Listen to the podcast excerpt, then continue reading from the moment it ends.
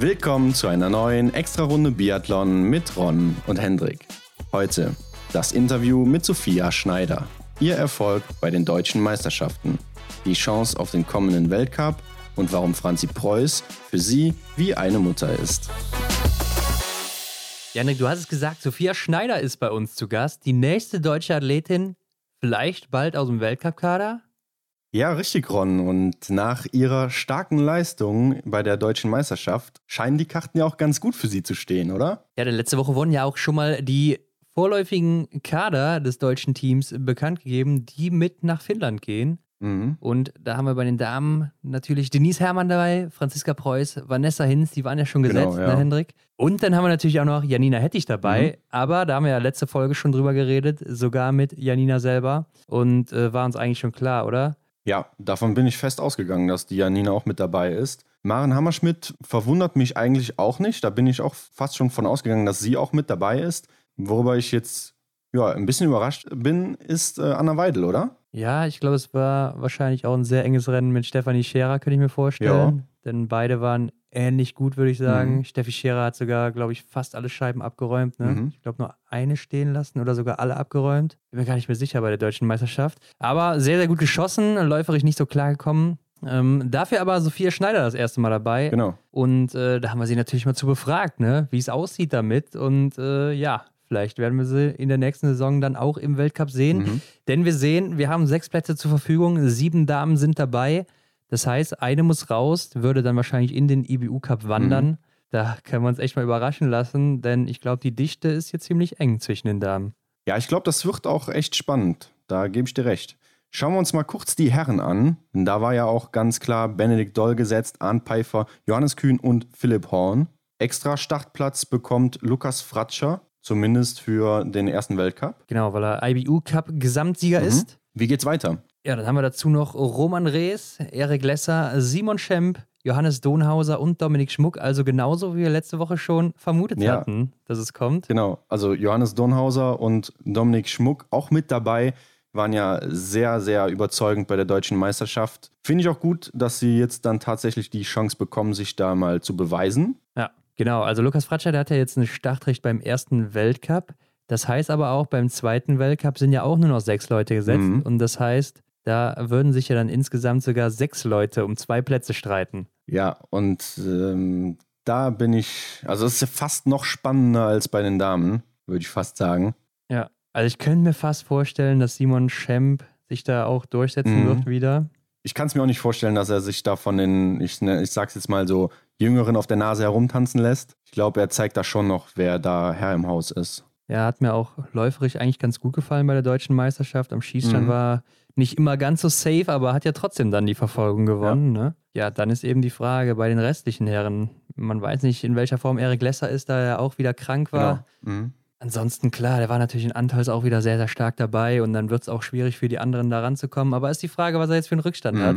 Und äh, ja, die anderen werden da sicher Druck machen, allen voran Johannes Donhauser und Dominik Schmuck, denke ich, die mit Sicherheit in den Kader drängen wollen. Ja, ich glaube, die bringen auch ein richtiges Momentum mit. Ne? Die haben jetzt äh, ja. das Momentum aus der deutschen Meisterschaft und die versuchen sich natürlich da jetzt äh, den Namen zu machen und sich da ein bisschen festbeißen zu können bei den anderen Jungs. Genau, also es bleibt auf jeden Fall spannend. Das Ganze wird ja dann in Finnland entschieden, mhm. bevor es dann eben nach Kontiolahti zum Weltcup geht. Da bin ich dann auch echt mal gespannt, wer sich da am Ende durchsetzen wird. Ron, Großveranstaltungen werden bis zum einunddreißigsten zwölften zweitausendzwanzig verboten, womit auch einhergeht, dass das Biathlon auf Schalke abgesagt wird. Beziehungsweise es ist verschoben auf zweitausendeinundzwanzig. Also es setzt ein Jahr aus, ne? Genau. Schade. Ja. Aber ja, wenn man sich die steigenden Fallzahlen wieder anguckt, aktuell ist das eigentlich nicht sehr verwunderlich, wie ich finde. Ja, schon nachvollziehbar auf jeden Fall. Vielleicht hätte man es stattfinden lassen können, aber es ist ja auch mehr eine Zusatzveranstaltung und für die Athleten, glaube ich, auch eher uninteressant, gerade im Winter, wenn die in der Weltcup-Saison sind. Mhm. Und ich kann mir vorstellen, dass die Athleten sich dann auch nicht einem weiteren Risiko aussetzen wollen, wie eben auf Schalke. Ja, ich glaube, es ist halt auch ein enormes Zuschauerspektakel. Ne? Du warst ja auch schon mal selber vor Ort Ja, ist auf jeden Fall von der Atmosphäre her natürlich einmalig. Mhm. Ne? Also das kriegst du auch in keinem Biathlon-Stadion. Ja. Also äh, wenn da dann am Ende zum Beispiel der erste Athlet auf der letzten Runde ins äh, Stadion wieder einläuft alleine oder auch gemeinsam mit anderen, dann äh, wird es richtig laut, kann ich dir sagen. Mhm. Gerade wenn das dann auch noch ein Deutscher ist zum Beispiel. Aber ähm, ja, schade auf jeden Fall. Mal sehen, wie es dann da im nächsten Jahr weitergeht. Ich denke mal, es wird zurückkommen dann. Mhm, ja. Und dann sind auch wieder die Fans am Start. Aber wir müssen noch einen kleinen Nachtrag hier bringen, und zwar zum Flurwakt. Wir haben ja letzte Woche schon mal das Thema angesprochen. Mhm. Und da gibt es auch wieder ein paar Neuigkeiten. Wir hatten ja gesagt, das Flurgerät ist noch nicht einsatzbereit, beziehungsweise dieses Testgerät, das eben nachweist auf den Skiern, ob noch Flurrückstände vorhanden sind oder der Skier eben komplett mit Flur gewachst wurde. Mhm. Ja, und Andreas Emslander, ne, der Cheftechniker des deutschen Teams, hat hier sogar mit Boykott gedroht, dass er die ganzen Weltcup-Athleten und Athletinnen rausziehen würde, wenn oh. sich hier einige Fragen nicht klären würden rechtzeitig. Das heißt Weltcup ohne die deutschen Athleten, oder? Ja, sollten sich die Fragen nicht klären. Ich glaube zwar nicht, dass es dazu kommt, aber er hat es auf jeden Fall mal im norwegischen Fernsehen so angedroht. Mhm. Und äh, ja, die Norweger sind natürlich auch nicht amused, beziehungsweise ich würde sagen, keine Nation ist darüber froh, ja. was da so passiert im Moment, weil alle, ja, es ist alles ein bisschen knapp, ne? Ein bisschen knapp, das Gerät ist noch nicht einsatzbereit. Die Nationen wissen noch nicht, auf was sie sich da einstellen müssen. Die Norweger haben allerdings auch schon gesagt, dass sie versuchen wollen, das Gerät auszutricksen, ne? Also mit äh, geschickten Flurspuren das Gerät, ja, überführen, sodass es eben nicht anschlägt, mhm. wo sie aber dann wissen, dass da auf jeden Fall Flur dran ist, ja. um dann halt zu sehen, ob das Gerät auch wirklich einsatztauglich ist und äh, man da auch nicht schummeln kann dann im Weltcup. Mhm. Ja, das war ja auch so ein bisschen mein äh, Befürchten letzte Woche, als wir darüber gesprochen hatten, dass es da tatsächlich dann noch Möglichkeiten gibt, dieses Gerät auszutricksen und ja. dass dann doch nicht mit fairen Mitteln äh, gekämpft wird. Aber ich denke mal, die Norweger wollen das so machen, dass es außerhalb des Wettkampfes ist, oder? Ja, ja, also das war jetzt nur für den Test vorgesehen ja.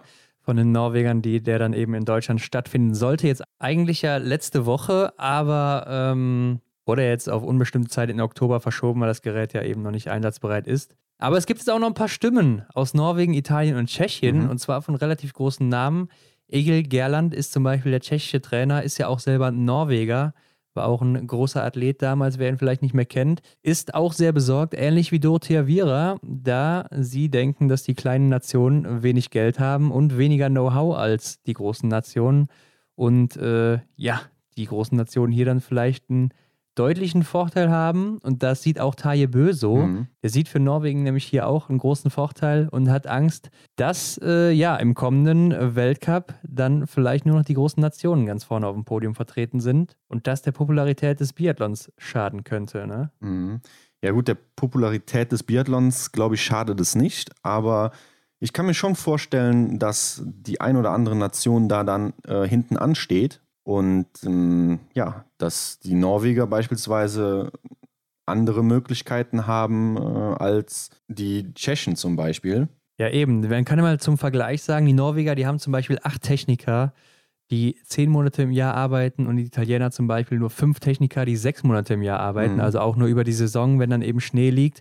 Und da sieht man eben schon einen deutlichen Unterschied. Ne? In Norwegen hat man natürlich auch länger Schnee. Klar. Und die Norweger profitieren natürlich auch vom Langlaufteam und vom äh, generell nordischen Team. Mhm. Und äh, da wird natürlich auch Know-how ausgetauscht und das gibt es natürlich so in Italien nicht, ne? Oder auch in Tschechien eben nicht. Und ja, da ist natürlich die zweifache Gesamtweltcup-Siegerin besorgt um ihre Laufleistung in der nächsten Saison, beziehungsweise dass die Norweger da vorne weglaufen. Und äh, da bin ich auch echt mal gespannt, wie das dann aussehen wird. Oder ob es vielleicht doch noch kurzfristig eine Änderung geben wird und das Flor doch noch ein Jahr zum Einsatz kommt. Was meinst du? Ja, ich finde auf jeden Fall, die sollten sich jetzt langsam mal äh, entscheiden, beziehungsweise mal klare Fakten auf den Tisch legen, denn so lang ist ja gar nicht mehr und ich kann auf jeden Fall die Sorge der Athleten oder der Teams äh, definitiv nachvollziehen. Wenn halt keine Lösung gefunden wird auf die Schnelle, wird es doch dann wahrscheinlich darauf hinauslaufen, dass man es einfach noch ein Jahr verschiebt, oder? Weil da sehe ich anders eigentlich keine Lösung. Ja, ich glaube, das wird nur kommen, wenn das Gerät nicht einsatzbereit ist. Ansonsten denke ich schon, dass hm. das so durchgezogen wird und dann müssen die Nationen halt damit klarkommen und dann werden wir ja sehen, wie das ausgeht, ne? Wer dann da Vorteile hat oder eben nicht. Ja. ja, Henrik, und in dem Zusammenhang hat sich auch Marte Olsbu Røiseland ganz klar über ihre Ziele für die nächste Saison geäußert im norwegischen Fernsehen. Sie will nämlich den Gesamtweltcup nach Norwegen zurückholen mhm. und sieht dabei als ärgste Konkurrentinnen Lisa Vitozzi und natürlich Dorothea Wierer. Ich glaube, ihr Ziel ist klar gesteckt und so wie du auch immer schon mal durchdringen hast lassen, ist es auch deine große Favoritin auf den äh, kommenden Winter. Und das werden wir noch sehen, wenn wir mal unsere Favoritenfolge machen, ne? Ja, richtig, aber so viel sei schon mal gesagt. Also wenn man sich die Leistungen von Antholz anschaut und äh, wenn man überlegt, dass sie ja vorher auch noch Weltcups ausgelassen hat, wo sie hätte gut Punkte sammeln können, dann weiß, glaube ich, jeder, wie das äh, an der Spitze hätte ausgesehen. Und dementsprechend, klar, also ist äh, das Ziel von der Marte auf jeden Fall berechtigt.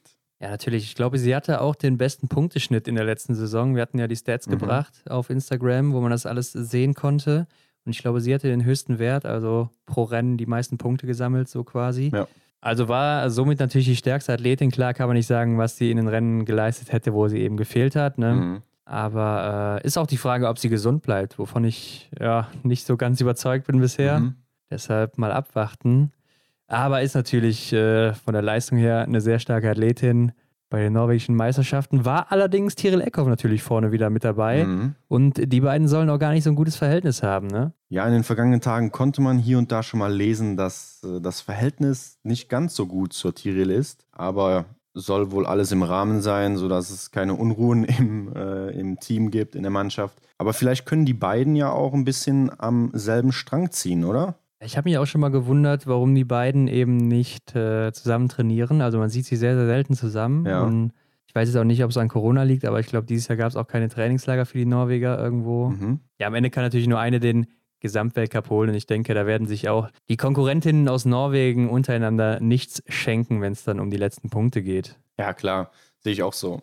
Ron, ein Thema müssen wir noch gerade abhandeln, und zwar die News zum Thema Doping. Und äh, die Russen stehen da mal wieder im Scheinwerfer und es geht heute um drei Damen. Genau, Olga Vilukhina, Jana Romanova und Olga Zaitseva. Also der eine oder andere wird vielleicht noch jemanden davon kennen. Mhm. Die Athletinnen wurden ja lebenslang gesperrt, weil äh, sie eben do- ja, unter Dopingverdacht standen und mhm. Vilukhina und Romanova behalten aber jetzt doch ihre Medaillen von Sotschi zweitausendvierzehn, sind beide auch nicht mehr aktiv.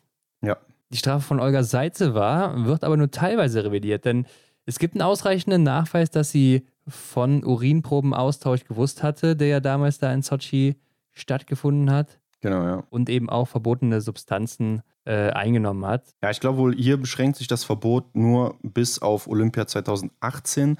Das heißt, sie kann in Peking zweitausendzweiundzwanzig wieder starten. Ja, das könnte sie natürlich, aber sie ist natürlich auch schon zweiundvierzig, von daher wird das ja mit vierundvierzig dann in Peking, glaube ich, ein bisschen eng. Naja, der olympische Gedanke zählt, dabei sein ist alles. Ja, ich meine, Olga Zaitseva war auch wirklich eine gute Athletin in der Vergangenheit, allerdings weiß man natürlich jetzt nicht, ähm, ja, wie viel da jetzt wirklich sauber gewesen ist von ihren Leistungen damals, mhm. ne? Ja gut, und wie du sagst, äh, bei dem Alter kann ich mir auch eigentlich nicht mehr vorstellen, dass sie dann da startet. Äh. Ja, Olga Vilukhina hat ja sogar damals Silber geholt mit der Staffel in mhm. Sotschi und auch im Sprint. Genauso wie Romanova und Zaitseva, die auch in der Staffel mit dabei waren und da äh, Silber geholt haben. Okay, damit hat Russland jetzt wieder ein paar Medaillen mehr. Ja, irgendwie seltsam, ne? Also keine Ahnung, ich verstehe es nicht ganz. Ähm, auch wenn natürlich eine Athletin jetzt da nachweislich gedopt hat in der Staffel, dann ist natürlich die ganze Staffel auch gesperrt, wie eben im Fall auch von Ustjugov. Mhm. Und von den Männern hat man ja noch gar nichts gehört jetzt hier, ne? Nee, da wollten wir euch ja auch immer wieder auf dem Laufenden halten, aber da ist echt nichts mehr aufgetaucht. Ja, zumindest ist es uns nicht äh, vor die Augen gekommen. Ja, wird dann wahrscheinlich irgendwann verjähren und dann werden wir auch nichts mehr davon hören, also können wir uns mal darauf einstellen, Deutschland bleibt leider nur Silbermedaillengewinner, aber dafür Sieger der Herzen. Ja, jetzt sind wir natürlich durch mit den News, aber diese Woche stand der erste große Härtetest an, der erste große internationale Vergleich im Biathlon mal wieder, nämlich der City-Biathlon in Wiesbaden. Und hier hat sich kurzfristig auch noch was am Starterfeld geändert, nämlich am Freitag. Ja, relativ spontan. Philipp Horn musste krankheitsbedingt absagen. Dafür ist Lucas Fratzscher eingestiegen. Ja, und der Ukrainer Dmitri Pidruschny musste auch noch absagen. Der hat nämlich Corona, hat anscheinend keine Symptome, aber durfte natürlich deshalb nicht teilnehmen. Serafin Wiesner ist für ihn eingesprungen, der ja. Schweizer. Also beide noch relativ spontan gewesen an dem Freitag. Ja, wirklich gut, dass die Jungs so spontan, so flexibel sind, ne? dass ja. sie dann sich doch noch auf die Reise machen konnten. Ja, das Starterfeld bei den Herren auch wirklich gut besetzt. Wir haben hier die Top vier des letzten Weltcup-Jahres dabei, ne? mit äh, Johannes Thingnes Bø, Taje Bø, Quentin-Fillon-Maillet, dann war Benedikt Doll auch dabei oder Julian Eberhardt. Mhm. Also sehr viele Weltmeister, auch mit Jakov Fak oder Michael Kratschmer, der ja auch Olympia-Medaillenträger ist. Von daher, ja, das Feld war wirklich stark besetzt, wie ich finde. Ja, genau. Aber der Franzose setzt seine Siegesserie fort. Quentin Fillon-Maillet, auch letzte Woche schon bei den französischen Meisterschaften gut unterwegs gewesen. Und ja, ähnliches Bild finden wir auch hier wieder. Hat drei Nachlader gebraucht und musste keinmal in die Penaltybox. Penaltybox ist natürlich eine Besonderheit beim City-Biathlon, denn hier gibt es keine Extrarunde, sondern für jede Scheibe, die stehen geblieben ist nach den Nachladern,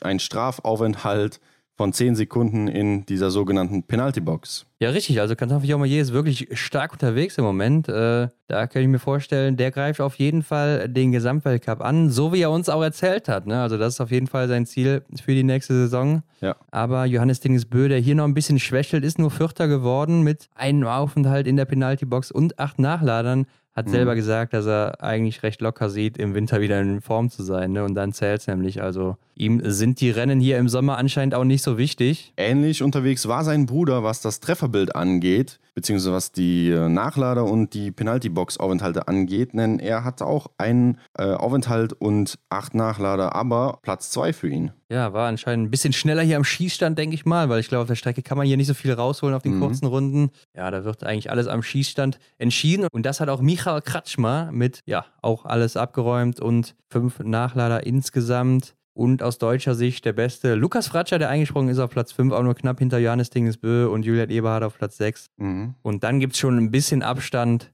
zu Benedikt Doll, der Siebter wurde, vor Jakov Fak und Serafin Wiesner. So sieht's aus. Was mir hier aber noch auffällt, ne, Benny Doll mit null Komma sieben doch nur Siebter, wenn man sich anguckt, dass der Lucas Fratzscher zum Beispiel einen Aufenthalt in der Penalty-Box hatte oder die Bö-Brüder. Ja. Dann war der Benny vielleicht an dem Tag nicht so gut drauf oder ist hier am Schießstand vielleicht auch gar nicht so gut zurechtgekommen. Ja, er hat uns ja auch erzählt, dass er sich auf der Strecke auch echt äh, lang machen muss, wie er es bezeichnet hatte.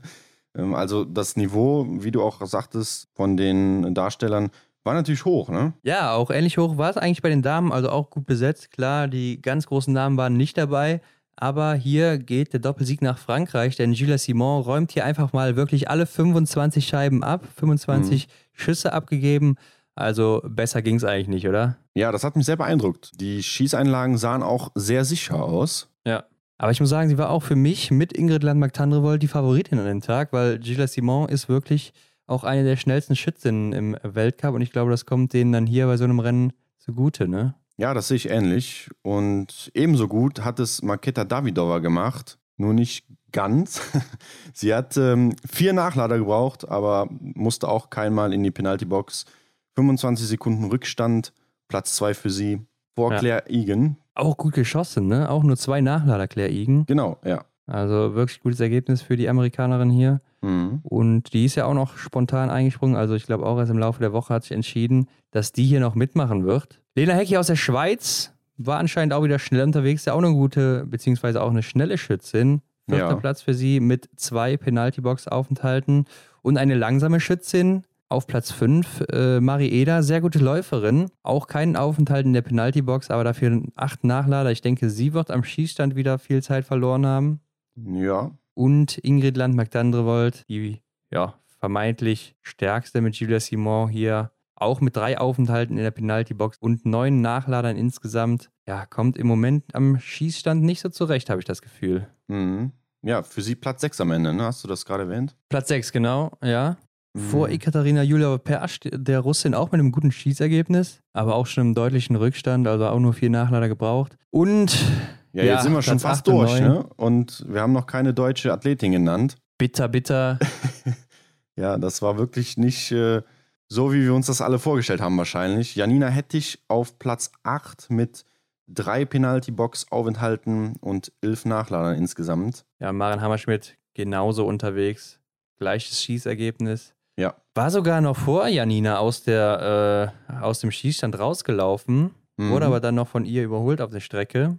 Aber äh, ja, tut sich nicht viel, ne? Beide weit abgeschlagen hinten hier. Aus deutscher Sicht natürlich kein schönes Ergebnis. Ja, in der Tat kein schönes Ergebnis. Und wir haben uns ja auch mit Florian Steirer unterhalten. Er war auch nicht so zufrieden, ne? Also ich bin mal gespannt, was er sich da jetzt für die Mädels ausdenkt. Ob da nochmal im Training eine Schippe draufgelegt werden muss. Ja, ich denke, die Ergebnisse zählen am Ende dann im Winter, ne? Also es sind natürlich hier auch keine wichtigen Wettkämpfe. Klar, es ist immer schade, wenn man an den Start geht und dann kein gutes Ergebnis abliefert. Mhm.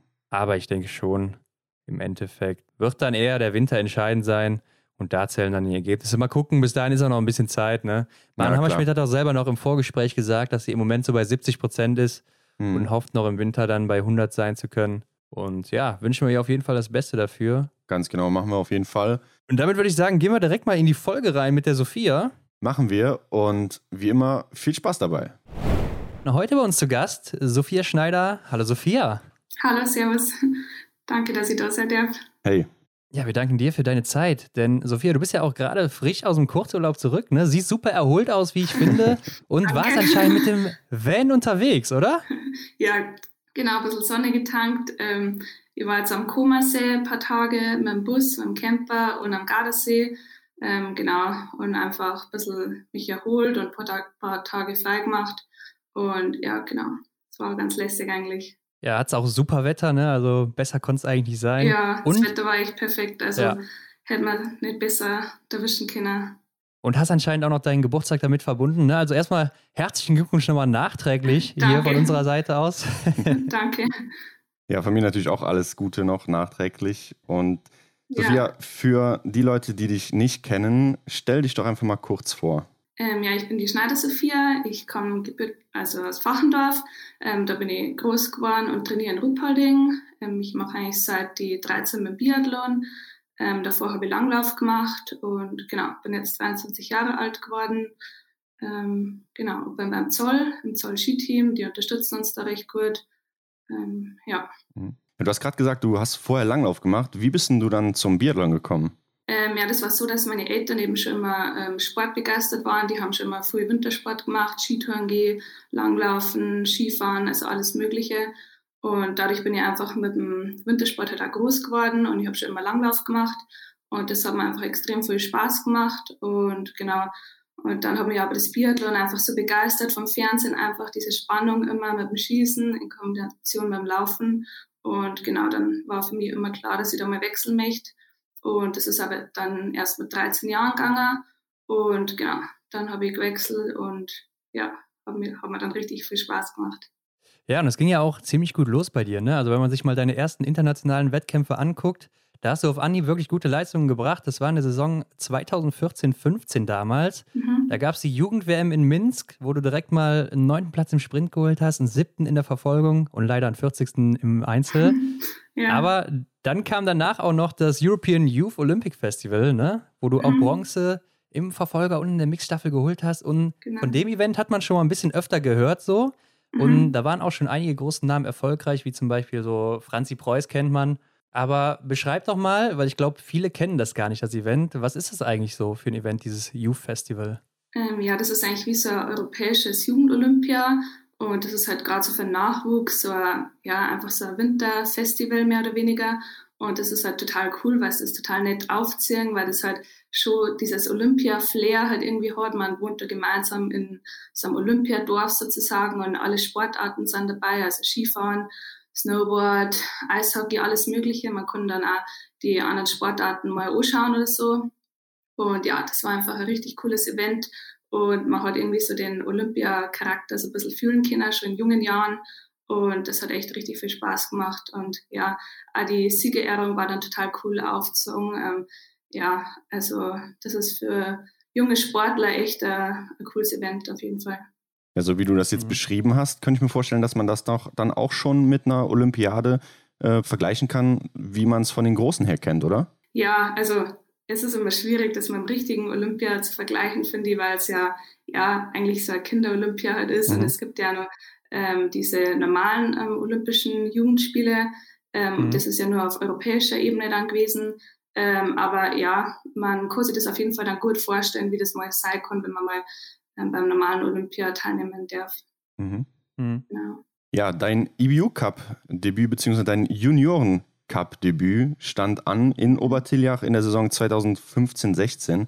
Und da hattest du echt einen starken Einstieg mit zweimal äh, Platz zwei im Sprint. Da warst du achtzehn Jahre jung, ähm, also mhm. zählt es noch zu den Jugendlichen. Wie schnell denkt man bei solch guten Ergebnissen im Junior Cup auch an den Weltcup vielleicht schon? Weil wenn man mal überlegt, äh, die heutigen Biathlon-Stars waren ja auch schon f- sehr früh im Weltcup aktiv. Also damals war das eigentlich noch gar nicht so, weil das halt einfach nur so weit weg war. Da war ja nur in der Schule und das...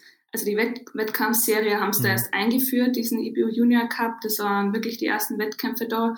Und da hat man mhm. noch gar nicht gewusst, wie man das jetzt einschätzen soll. Also ja, wie viel Bedeutung man dem jetzt geben darf. Und da haben wir noch gar nicht so viele Nationen mitgemacht, muss man sagen.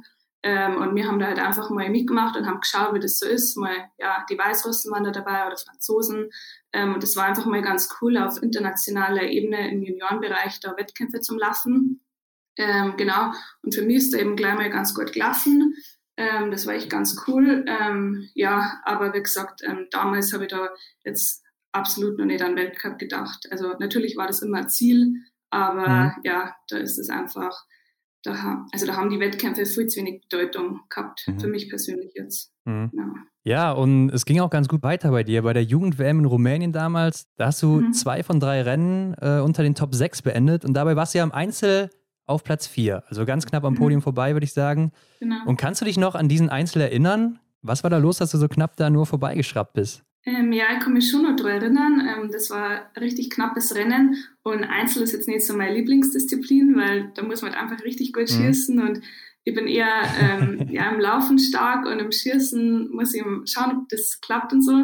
Ähm, Genau, aber da ist es mal ganz gut gegangen und das war einfach dann extrem knapp. Ich glaube, ich war im Ziel nur Dritte und habe dann eben nur abgewartet und dann ist noch eine gekommen und die ist dann eben nur vorne reingelaufen.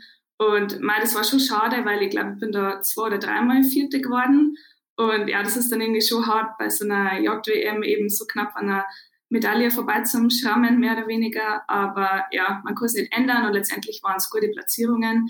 Ich finde, mhm. im Nachwuchsbereich ist es ja immer wichtig, dass man einfach da in Reichweite ist. Ähm, also wenn man da unter die Top Ten läuft, dann ist es auf jeden Fall ähm, ein gutes Ergebnis und man weiß, dass man da weltweit halt mithalten kann einfach. Und das ist, finde ich, da im Nachwuchs ähm, ja erstmal das Wichtigste.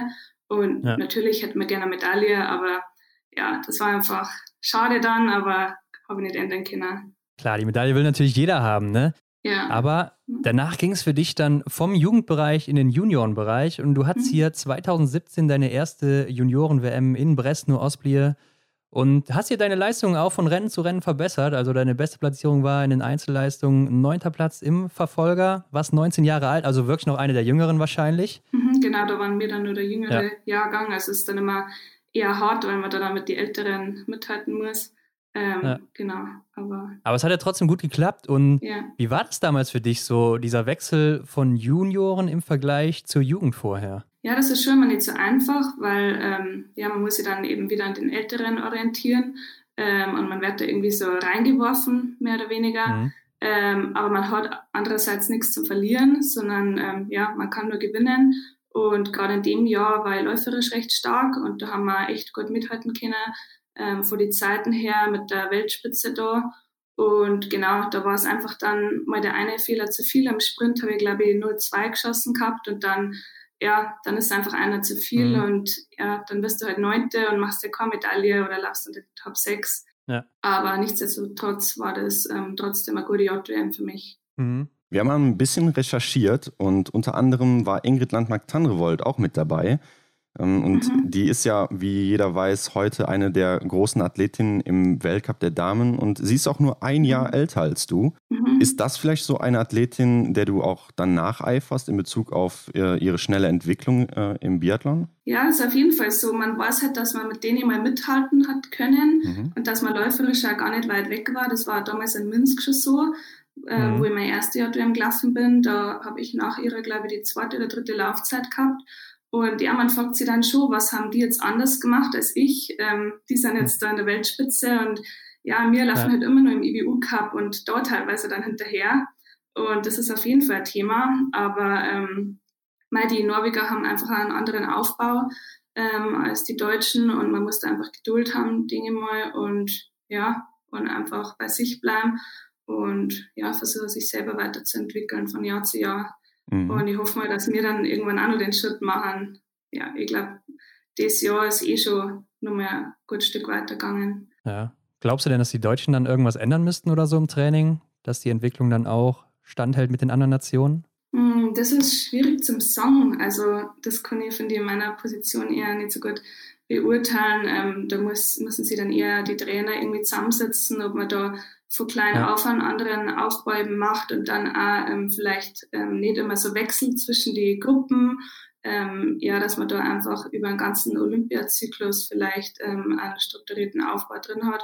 Aber ich glaube, da sind die Trainer auf jeden Fall ähm, sehr dahinter und versuchen da immer da das Beste rauszuholen. Und mhm, die sehen ja, das natürlich ja. auch, ähm, wie es die anderen Länder und Nationen machen. Und ja, man versucht da schon von denen ja zum Lernen und ja, sich immer weiterzuentwickeln. Mhm. Ja, klar. Ja, aber mit ganz leeren Händen bist du ja doch nicht nach Hause gefahren, denn in dem, im Staffelrennen hast du Silber geholt mit genau. zwei anderen Athletinnen sogar nur. Ne? Ähm, nimm uns mhm. doch mal mit auf die äh, Reise quasi, hätte ich fast gesagt, äh, mit ins Rennen. Erzähl mal, wie war das? Oh, das ist ja schon recht lang her. Mhm. Ähm, ich glaube, ich bin auf der zweiten Position gelaufen. Genau. Ja. Ähm, die Vogt Vanessa hat den Start gemacht und ich weiß gar nicht mehr genau, ähm, auf welcher Position sie dann übergeben hat, aber es war auf jeden Fall vorne dabei im Anschlussbereich und ähm, genau, dann haben wir da immer vorne mitlaufen können und ich weiß nur, dass zum Schluss recht spannend war, da war dann die Anna Weidel als Schlussläuferin mhm. und die hat sie dann eben so ein bisschen gebettelt mit der Ingrid, glaube ich, da ist dann nur um Gold mhm. gegangen. Und das war dann eben ganz knapp beim letzten Schießen ähm, und dann sind wir eben knapp Zweite geworden. Aber wir haben uns natürlich trotzdem gefreut, weil es eine Staffelmedaille, das ist immer irgendwie so, ja, man holt gemeinsam eine Medaille im Team und mhm. ja, das war auf jeden Fall eine coole Sache. Wieso sind die Juniorenstaffeln nur mit drei Athletinnen besetzt, weißt du das? Das ist eine gute Frage. Das ist bei den Mädels einfach so. Das ist tatsächlich ein bisschen schade, weil dann immer eine aus dem Team eben nicht laufen darf. Und ja, eine muss dann eben zuschauen an dem Tag und wird nicht aufgestellt und das macht ähm, die Stimmung im Team auf gar mhm. keinen Fall besser. Ähm, ja, das war auf jeden Fall ähm, cool, wenn da in Zukunft auch vier Leute oder vier Mädels starten dürften. Mhm. Ähm, ja, ich dachte, das schade. Betrifft jetzt vielleicht auch den gesamten Juniorenbereich. Ist es bei den Jungs dann anders? Bei den Jungs laufen vier. Ach so, genau. Okay. Ja, ja, ist ja genau. sehr, echt merkwürdig. Das ist eigentlich ne? ein bisschen unfair. Ja. Ja. Ja, aber da laufen viel, genau. Ja, aber du konntest jetzt eben nicht mehr so gut an das Rennen erinnern, aber ich glaube, du kannst dich noch ganz gut an die Saison siebzehn achtzehn erinnern, denn hier warst du von Anfang an wieder richtig stark dabei im Juniorencup, denn in Obertilliach hast du erstmal im Sprint einen vierten Platz mhm. geholt, dann hast du hier im Sprint deinen ersten Junior-Cup-Sieg mhm. geholt und in Rittnauen dann schon wieder auf dem Podest im Sprint, dritter Platz und in Novo Mesto dein nächster Junior-Cup-Sieg wieder im Sprint. Und da fällt natürlich auf, du holst sehr gute Ergebnisse im Sprint. Ich habe mich hier ein bisschen wiederholt. Ja. Aber würdest du sagen, dass der Sprint wirklich eine Stärke von dir ist? Ähm, ja, kann man schon so sagen. Also da hat das Laufen einen relativ großen Einfluss. Man muss da einfach von Anfang an Gas geben und zweimal schießen. Da kann ich mich zweimal zusammenreißen. Und wenn ich da eben durchkomme, dann weiß ich auf jeden Fall, dass ich da vorne mithalten kann. Und gerade in dem Jahr, ähm, da war ich läuferisch auch gut dabei. Und ja, Schießen hat da ganz gut hingehauen. Da bin ich Ähm, mal mit Null oder mit einem durchkommen und ja, dann ist man eben schnell mal vorne dabei. Warst du denn schon immer so stark in der Loipe? Ja, also das Laufen war ich schon immer meine Stärke. Ähm, ja, das war früher schon im Langlauf so.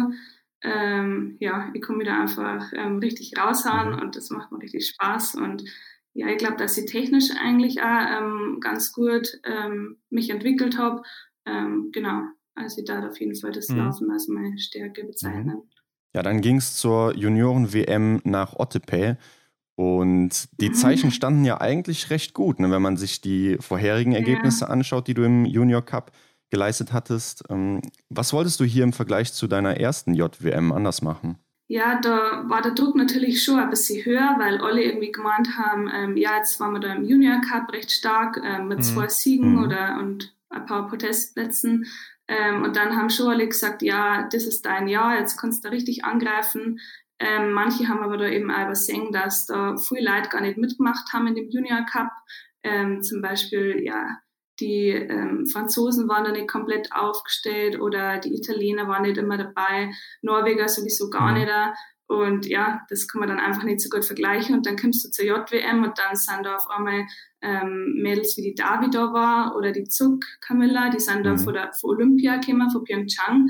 Und ja, ja.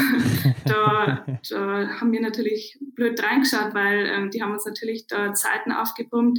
Ähm, das war echt ähm, krass und da haben wir selber dann ein Glück geschaut und gar nicht so damit gerechnet, dass jetzt so ein krasser Unterschied ist. Ähm, ja, und ich glaube, dass wir da auch mit dem Material nicht so ganz das glückliche Händchen gehabt haben, weil mhm. da war es extrem kalt.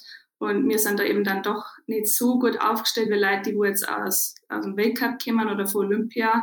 Ähm, da macht das Material wieder was aus. Und ja, dadurch war das einfach, hat alles irgendwie nicht so zusammenpasst. Und ja, das war nicht mein beste J W M, muss man sagen. Mhm. Aber ich denke mal, dass die Leute einfach auch zu früh erwartet haben. Also ich selber habe schon gewusst, ähm, dass, ähm, ja, dass man da aufpassen muss, weil eben da noch ähm, viele gute Leute dazukommen, die wohl jetzt im Junior, im Junioren Cup eben nicht dabei waren.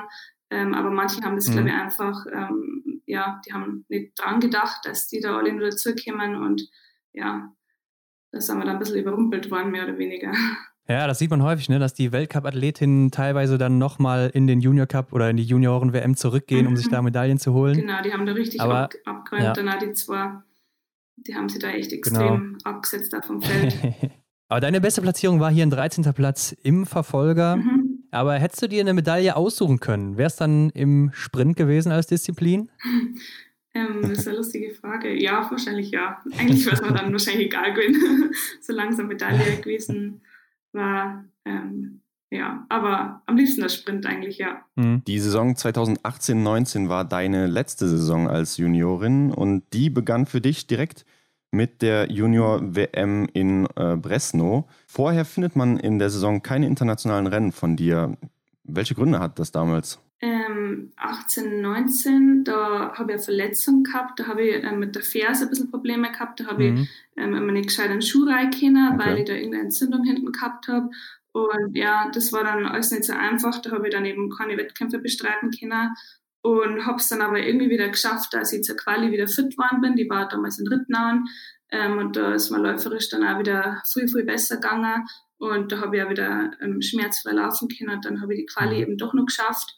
Ähm, ja, aber wenn man davor keine mhm. Wettkämpfe hat, dann ist es einfach schwierig, ähm, ja, da dann gleich seine volle Leistung abzurufen und dementsprechend ist man dann auch Ähm, ergangen. Ähm, das war nicht so optimal da dann, aber mit der Vorgeschichte ähm, ähm, hat man sich ja. dann erklären können. Genau. Mhm. Aber allgemein hast du in deiner Karriere relativ wenig äh, Junior-Cup-Rennen bestritten, ne? Also bist du in der Zeit dann immer irgendwo anders gestartet oder was war da los? Na, das nicht. Also ich war da oft danach krank oder ja. habe eben eine Verletzung gehabt und dann habe ich einmal nur das pfeiferische Drüsenfieber mhm. ah, gehabt, okay. was mir mhm. zugeworfen hat. Ähm, ja, genau, und das waren irgendwie immer ein paar so Kleinigkeiten, ähm, ja, die es mir dann, oder die das dann verhindert haben, ähm, da zu starten.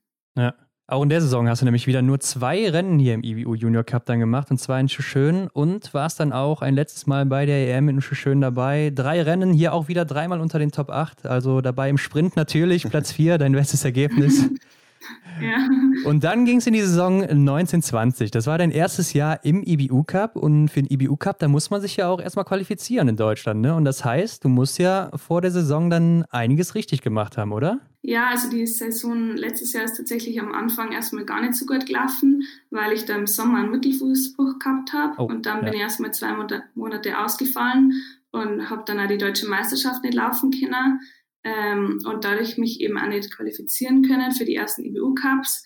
Und natürlich habe ich dann auch einen gescheiten Trainingsrückstand gehabt. Das, ähm, ja, das holst du dann auch nicht mehr auf während der Saison. Ja, klar. Ähm, aber irgendwie habe ich es dann geschafft, dass ich mich trotzdem wieder ein bisschen zurückgekämpft habe. Und ja, dann waren wir im Dezember ähm, in Obertilliach. Ähm, das war dann nochmal ein Quali-Gewinn für die ersten I B U-Cups. Ähm, das waren dann für mich halt die ersten Wettkämpfe der Saison. Da ist mir gar nicht so gut gegangen, also irgendwie war das dann alles zu früh, das, das ja. Laufen. Ich habe gemerkt, ich bin gar nicht fit, ich komme gar nicht rein, ähm, ich bin da einfach früh raus ähm, für die Wettkämpfe her. Und Schießen, ja, war eigentlich okay, aber ja, das Laufen, das war wirklich extrem schlecht und ich habe mich gar nicht gut gefühlt und Dann bin ich zum Deutschlandpokal gefahren, nach Martell. Mhm. Das war wirklich richtig schlecht gegangen. Also da ja, haben wir gedacht, oh Gott, hoffentlich kann ich die Saison dann überhaupt nur Wettkämpfe laufen. Und dann über Weihnachten war ich dann daheim und habe dann nochmal trainieren können mit dem Schönmann-Buddy, mit unserem Trainer vom Zoll. Und ja, irgendwie haben wir es dann geschafft, dass mich der dann nochmal gut aufgebaut hat. Und ich bin dann auch läuferisch besser reingekommen durch schnelle Einheiten und habe mich dann über den Deutschlandpokal am Notschau und in, in Oberhof wieder qualifizieren können für ähm, genau für die nächsten I B U-Cups, weil man kriegt ja immer wieder die Chance dann dazu, ja, ja. Ähm, sich wieder da ins I B U-Cup-Team rein zu qualifizieren. Und ja, da war ich echt dann läuferisch auch wieder viel stärker und Schießen hat gut passt. Und dann habe ich es geschafft, dass ich da ähm, in Osrubli wieder dabei sein darf im I B U-Cup. Also es war für mich dann auch der erste I B U-Cup. Mhm. Und ja, das war dann nicht so optimal da. Aber dann in Martell, ähm, da ist mir dann eben richtig gut gegangen. Und das war dann ja richtig cool, dass ich es dann überhaupt nur geschafft habe, die Saison da in I B U-Cup ähm, reinzukommen. Und dass dann da nur so gut hingehauen hat, war für mich natürlich eigentlich gar nicht mehr zu erwarten nach so einer verkorksten Saison mhm. eigentlich oder nach so einer verkorksten mhm. Vorbereitung. Muss ja, ich sagen. Ja. ja, wie geht man mit dem Klassenwechsel überhaupt um? Hast du gedacht, endlich Seniorenbereich oder hm, schade, dass der Juniorenbereich vorbei ist? Ähm, ja, es ist schon was anderes, weil man ähm, dann irgendwie doch ähm, mehr Druck hat, weil man sich halt für den I B U-Cup ähm, qualifizieren muss und sonst muss man halt da im Deutschlandpokal ja. rumdümpeln, sage ich mal. Ähm, man möchte ja dann schon international Fuß fassen und dann sich über den I B U-Cup irgendwann dann auch mal in den Weltcup qualifizieren. Ähm, andererseits kann man befreit auflaufen, weil man ja ähm, sozusagen wieder die Jüngste ist da im Seniorenbereich und man kann die, die Älteren vielleicht ein bisschen ärgern oder halt ähm, ja, mal schauen, ähm, wie nah man da rankommt, mehr oder weniger. Ähm, ja, also wie man sieht, eigentlich ähm, kann man befreit auflaufen und ja, einfach so machen wie immer. Mhm. Das anders bleibt ja. mir eh nicht, nicht übrig. Ja, klar. Ja, ich kann mir auch vorstellen, dass ich als kleiner ähm, oder als junger Biathlet wahrscheinlich ein kleiner Fan von Simon Schemp oder sowas gewesen wäre. Und du trainierst ja jetzt mhm. äh, auch mit den Athletinnen aus dem Weltcup zusammen, die du vorher vielleicht auch nur aus dem Fernsehen kanntest oder sie mal im Training beobachten konntest. Wie war das für dich, als du realisiert hast, dass du mit der einen oder anderen Dame zusammen trainierst oder vielleicht auch jetzt halt ja, dazugehörst? Ähm, ja, das ist auf jeden Fall irgendwie eine große Ehre gewesen, dass man da so in der Gruppe dabei sein darf überhaupt. Und ja, man schaut natürlich immer zu denen auf, ähm, gerade zur Denise Herrmann oder zur Franziska Preuß. Man kann so viel von denen lernen und ähm, ja, wenn man dann mal merkt, ähm, bei manchen Einheiten, jetzt kann man da auch schon ganz gut mithalten. Ähm, als junger Athlet ist das natürlich perfekt, wenn man da so Zugpferde erhaut. Und man weiß einfach, ähm, wo man mal hin möchte. Und man weiß auch, dass wenn man mit denen mithalten kann, dass man am Weltcup gut dabei ist. Und ja, das ist eigentlich das Beste, was einem passieren kann. Und für mich war das immer total cool. Und ja, es ist einfach dann ein, ein starkes Team und eine starke Gruppe. Und ja, das ist eigentlich perfekt für so junge Athleten. Mhm. Ja, wir hatten schon mal Athleten hier, die sich darüber beschwert haben, dass sie sowas nicht hatten. Mhm. Jetzt aus der Schweiz zum Beispiel, ja. Benjamin Vega oder so. Denen hatte das ja vielleicht auch für die Entwicklung später gefehlt. Aber ich kann mir vorstellen, das gibt dir bestimmt auch nochmal so einen richtigen Motivationsschub, oder? Mhm. Ja, das ist auf jeden Fall so. Äh, vor allem dieses Jahr, ähm, da trainiere ich ja mit der Weidel Anna, mit der Scherer Steffi und mit der Preuß Franzi. Mhm. Und irgendwie ist halt die Preuß Franzi, die ist eigentlich auch noch total jung. Mhm. Ich meine, das ist ein vierundneunziger-Jahrgang, aber die ist da für uns so die kleine Mami im Team. Und irgendwie schaut man schon mal früh zu der auf, weil die halt ja einfach auch schon so viel erreicht hat. Und ähm, auch wenn wir dann mal schnelle Einheiten machen, dann läuft sie oft voraus ähm, und mir hinterher, weil ja, die ist halt einfach dann nur den Ticken besser ja. als mir und stärker und wir versuchen einfach irgendwie hinterher zu kommen. Ähm, ja, aber ihr macht es auch Spaß mit uns, ähm, mit jungen Leuten mhm. und ja, wenn man dann mal vorlaufen kann, dann ist es natürlich auch irgendwie lässig und ja, das passt ganz gut dieses Jahr in unserer Gruppe. Die ist ja selber noch gar nicht so alt, ne? Also na, genau. Relativ jung ja. noch, ja. Aber kommen wir nochmal zurück zu deinen Ergebnissen, denn dein Einstieg im I B U-Cup, du hast es eben schon erwähnt, lief nicht so gut, ne? Ein einundsiebzigster Platz im Sprint von Bresno-Ospie mhm. und äh, darauf folgte natürlich erstmal kein Rennen mehr für dich da. Und weißt du noch, was da deine ersten Gedanken waren nach dem Rennen? Weil du musst ja auch ein bisschen dann um den Platz wieder bangen, ne? Wenn du den erstmal erkämpft hast. Mhm. Ja, mir war natürlich klar, dass ich da jetzt erstmal wieder rausfalle, also weil mit so einer Leistung, ich habe da glaube ich sechs Fälle im Sprint geschossen, ich war da einfach total nervös und wollte wieder alles irgendwie anders machen oder perfekt machen und das ist einfach total nach hinten los Gange.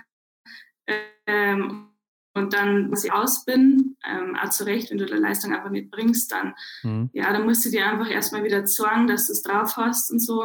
Und mir war klar, dass ich dann erstmal im Deutschlandpokal wieder starten sollte. Ähm, Genau, das habe ich dann auch gemacht und dann habe ich halt versucht, einfach alles wieder normal zu machen und mhm. einfach das, was ich kann. Und ja, das hat dann eben wieder gut funktioniert und dann haben eben die Trainer äh, mir nochmal das Vertrauen gegeben und haben gesagt, ja, da kriege ich eben nochmal eine neue Chance, ähm, ja, die ich die dann zum Glück dann, genutzt ja. habe.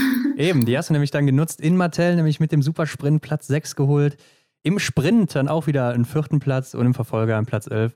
Also dann doch wirklich gut durchgestartet hier. Und was glaubst du, hat dich in Martell denn dann so stark gemacht? Ja, irgendwie war ich dann so richtig ein bisschen im Flow. Also ja. ich habe das davor noch nie so erlebt gehabt, aber mhm. gerade im Supersprint, das war dann der erste Wettkampf, das ist ein ganz ein komischer Wettkampf, äh, so ja. was Neues wieder. Und da geht es halt auch um, also hauptsächlich um Schießen und um Schnellschießen und das ist jetzt nicht so meine allergrößte Stärke, muss ich sagen. Und dann haben wir gedacht, ja, jetzt stehe ich da am Start und jetzt einfach mal mhm. machen und einfach los, ich habe nichts zu verlieren. Und ja, dann habe ich es da gerade so ähm, in den Massenstart quasi geschafft, weil da läuft meine erste Qualifikation und die besten dreißig qualifizieren sie dann für den Massenstart. Und dann ähm, habe ich liegend erstmal zwei Felder geschossen und dann habe ich schon gedacht, oh, das wird extrem knapp, also ja, wenn ich jetzt kein Nuller schieße stehend, dann habe ich da gar keine Chance mehr, dass ich da unter die ersten dreißig komme. Und dann habe ich nochmal richtig zusammengerissen stehend und habe dann eben die Null gebracht. Und das Laufen war auch da ganz in Ordnung. Und dann bin ich, glaube ich, als neunundzwanzigste da ähm, in der Massenstart reingekommen und war einfach nur überglücklich, dass ich da ja, mich jetzt qualifiziert habe. Und für mich war dann der Tag eigentlich schon irgendwie schon perfekt, weil ich einfach nur so happy war, dass ich da dabei bin und nur mal starten darf.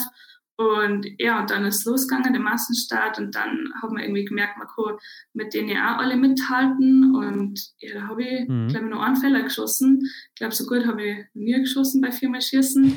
Und das war einfach so easy an dem Tag für mich. Also da bin ich hingefahren an den Schießstand und habe gewusst, jetzt hau ich es einfach raus. Das war ganz komisch, das Gefühl habe ich ganz selten. Ähm, und ja, mhm. und dann ähm, wirft es dann eigentlich mal, einfach mal schnell nach vorne. Und ja, dann ist eben da der sechste Platz oder was der vierte, na sechste glaube ich. Ähm, genau, sechste im genau, Supersprint, ja genau. Und das war im Sprint natürlich. natürlich. Also richtig cool. ja. ähm, genau. Mhm. Gerade nach der schlechten Platzierung in Osrubli davor ähm, war das irgendwie da ein ja, richtiges klar. Erfolgserlebnis. Und sowas braucht man dann irgendwie in dem Moment einmal, ähm, dass man merkt, hey, man kann es durch und man hat es jetzt mal wieder bewiesen. Mhm. Klar, mhm. ja. Ja, danach ist deine Form ja etwas eingebrochen und vor allem am Schießstand lief es nicht mehr ganz so rund. Ist wahrscheinlich eine schwere Zeit dann als Biathletin, oder? Mhm. Ja, also du meinst jetzt wahrscheinlich dann Minsk ab bei der Europameisterschaft, oder? Ja, genau. genau. Also es war erstmal cool, ja, dass ja. ich mich da qualifiziert habe und dass ich dann, dann dabei war, weil ich da auch nicht damit gerechnet habe nach dem... ja, nach der Verletzung da am Fuß ähm, im Sommer, ähm, dass sie überhaupt in den I B U Cup wieder reinkommen und dass sie dann eigentlich zur mhm. Europameisterschaft mit darf, das war für mich schon ein Erfolg eigentlich. Ähm, und ja, aber irgendwie hat es dann beim Schießen einfach nicht hingehauen. Ähm, ich versuche das dann auch immer, aber manchmal klappt es dann einfach nicht und ja, habe jetzt da nicht ändern können, aber in dem Moment war es für mich jetzt nicht so dramatisch, weil ich einfach nur froh war, da dabei zu sein und ähm, ja, das war dann auch das Ende der Saison mit dem Corona dann. Und ja, ich weiß, dass ich am Schießen da immer weiterarbeiten muss. Und manchmal gelingt es mir einfach besser, manchmal nicht so. Und ja, aber dadurch, dass ich davor eben doch schon mal sagen habe, Kinder, ähm, dass ich es doch kann, ähm, ja, war das für mich jetzt nicht so dramatisch. Klar ärgert man sie, aber ja, es war dann einfach so. Mhm. Aber lernt man auch etwas aus diesen Phasen dann? Ähm, ja, würde ich auf jeden Fall sagen. Also man lernt einfach, dass man nie aufgeben darf, dass es ähm, immer ganz schnell geguckt, vor allem im Biathlon.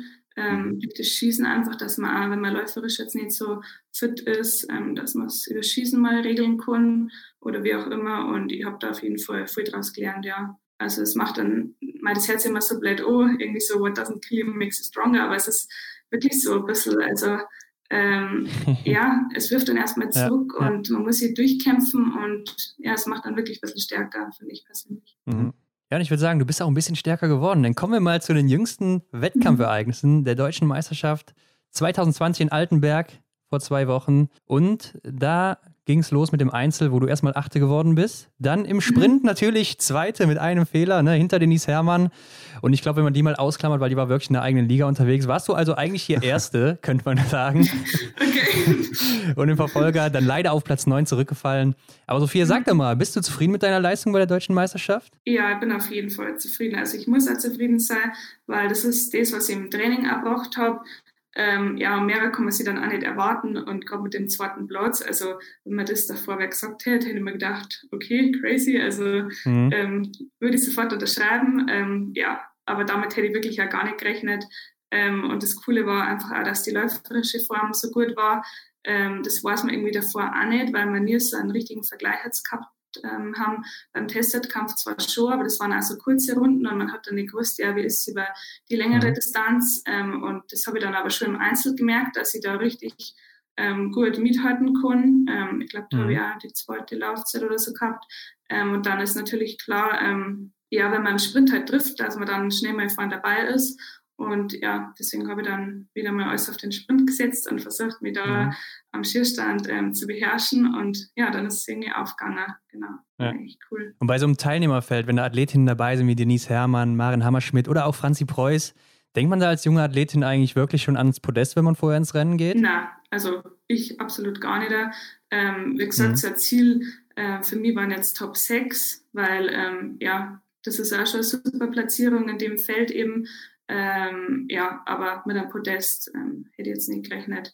Vor allem, ja, das sind einfach zu viele, die wo da aus dem Weltcup dann einfach so konstant gut sind.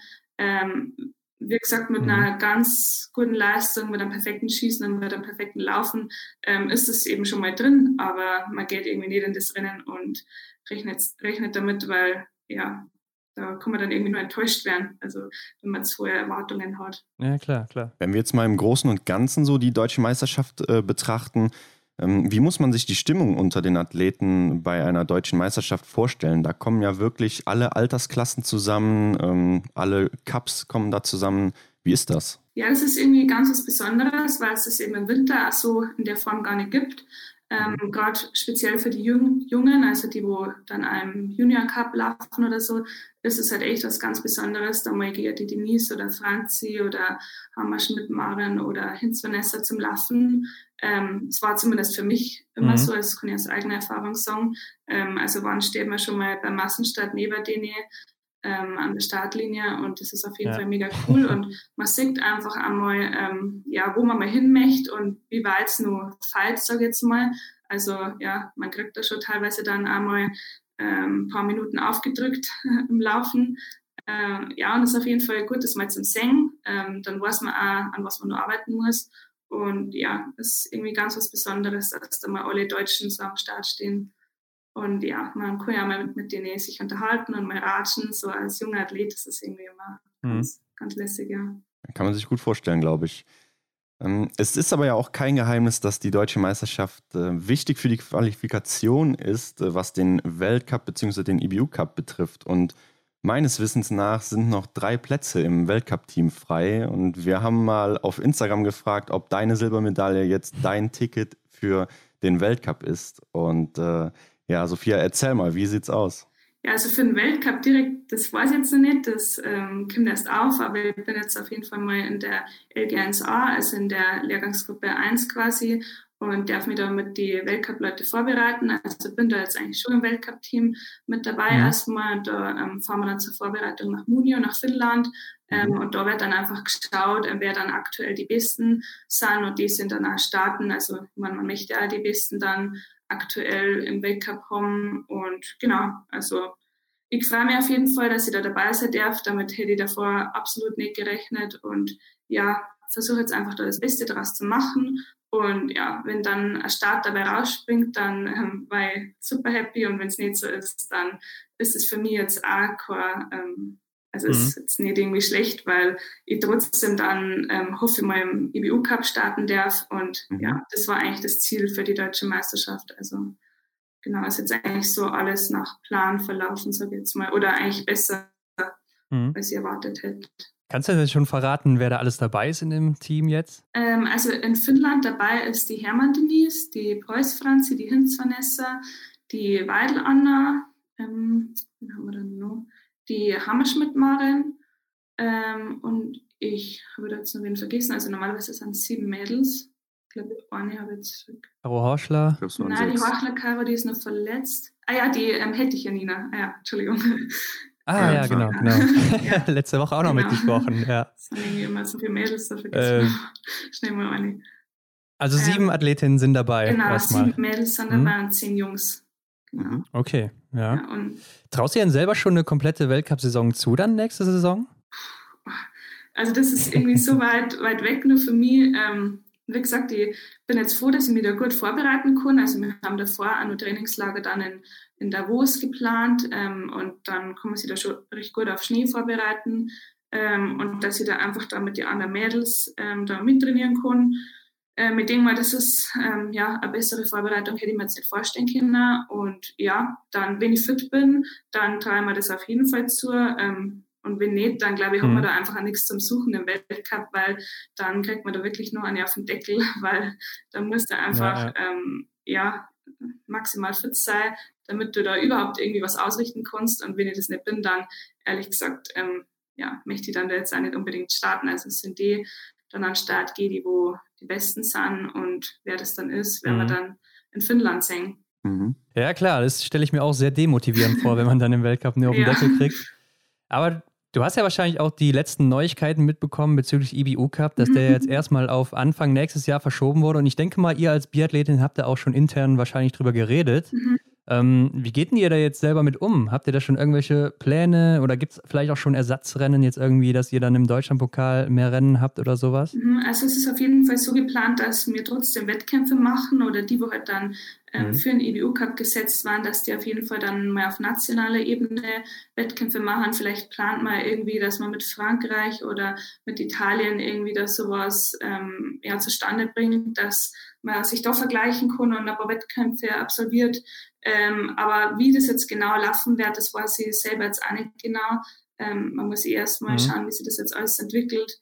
Ähm, aber es ist auf jeden Fall der Plan, dass Wettkämpfe gelaufen werden, weil sonst war es auch krass, wenn man dann im Januar da steht und dann ähm, gleich mal I B U Cup laufen soll ja. und ähm, ja, seine Top-Leistung abrufen soll, wenn man davor noch keine Wettkämpfe gemacht hat. Ähm, Ja, wenn sich das jetzt nicht ergibt, ähm, mit anderen Nationen da irgendwie so eine Vereinbarung zum Treffen, dann denke ich mal, wird man auf jeden Fall Testwettkämpfe machen und ja, einfach schauen, dass man dann da gut vorbereitet im Januar so eine Saison startet. Mhm.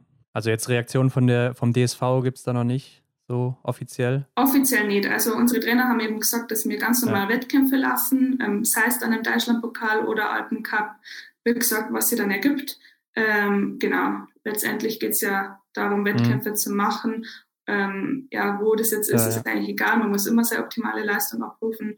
Und ja, im Januar zählt es mhm. dann eben richtig. Und ja, bis dahin geht es einfach darum, ähm, seine Form aufrechtzuerhalten, sage ich jetzt mal.